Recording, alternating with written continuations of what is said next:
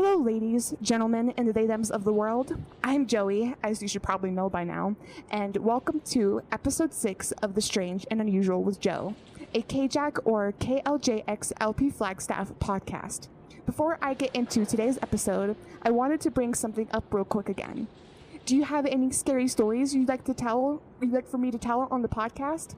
Submit them using the link in the description.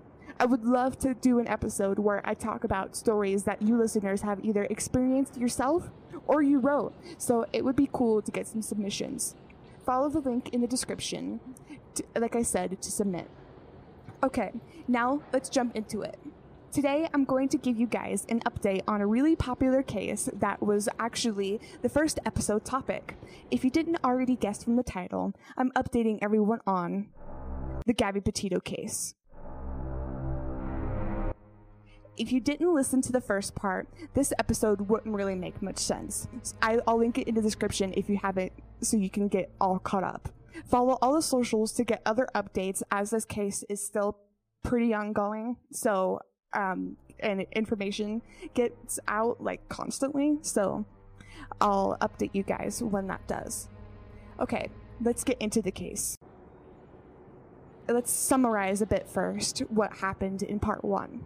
In part one, in summary, Gabby Petito and her boyfriend, Brian Laundrie, went on a cross country road trip. They were doing this only in a white van they bought earlier this year. The trip went normal for like a month or so, and all of a sudden, Brian arrives back to Florida. But the odd thing is, he arrives without Gabby. He went to his parents' house and acted business as usual and not even acknowledging that Gabby wasn't with him. This was going on for like another nine or so days before the Petitos reported Gabby missing. Wow, I can't believe they didn't know that until then. Like, four days after the Petitos reported Gabby missing, Brian goes missing himself, which is crazy. Then, shortly after that happens, Dog the Bounty Hunter joins the investigation to help the search for Brian Laundrie, and that is right where we left off in part one.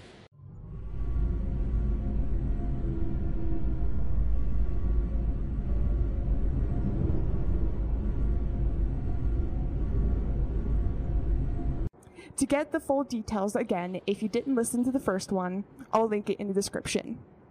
Now let's go to part two into the case. To start, Gabby Petito's case has shined a light on other missing persons cases, like Indigenous women, for example, that have gone missing where her body was found. Their cases are being able to be moved forward because of Gabby's.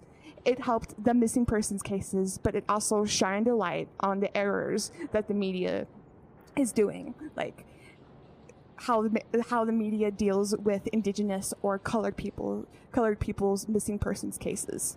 Even though we do feel very much for Gabby's family because her case is such a tragedy Gabby's case has gotten so much more coverage than all those cases I just mentioned combined which is like I said a really unfortunate error in the media. In the ABC 2020 episode an investigator states only 18 percent only 18% of cases of Indigenous women go missing get covered by the media, which is insane. That's so insane. I can't believe that there isn't more coverage of those kinds of cases in the media. Indigenous and colored families really need to find their family members as much as white people do. You know? Does that make sense?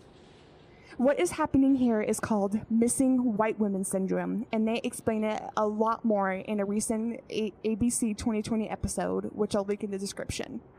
Now, to get back into the timeline, everyone, even Brian's own family, is trying to call for Brian to come home and turn himself in, which is understandable.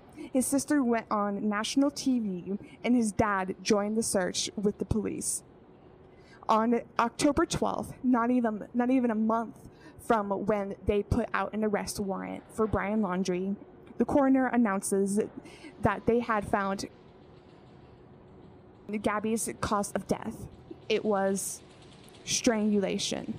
That leads to everyone to, to believe that she was definitely murdered.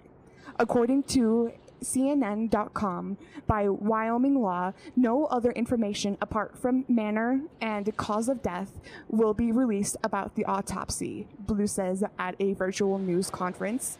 Weeks after they discovered this, the FBI called for a search in the park in Northport by Brian's parents' house.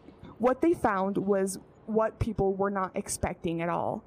They found remains along with personal belongings that belonged to Brian Laundrie, like a backpack and a notebook that notebook could be a big turning point for the investigation. So they are diving into the investigating it, but we haven't got much results back from that yet. So I'll update the social media w- when when we do. I may even do a part three for this case as information keeps coming out. So look out for that. Now, the next day, it is confirmed, according to CNN by dental records, that the remains that were found the day prior had, in fact, been Brian Laundrie's. Unfortunately, even though that is a small amount of new information, that is all I have for today's episode. I still wanted to do another part of this to update everyone on the case though, so I hope you enjoyed it. I wanted to make sure you guys get are all up up to speed on the case. There is new information about this case coming out every day, so I will keep everyone updated. I may even do a part three to this series, like I said earlier, so look out for that. Okay, I'll catch everyone, catch up with everyone next week with an all new episode. This has been Joe on The Strange and Unusual with Joe, signing out.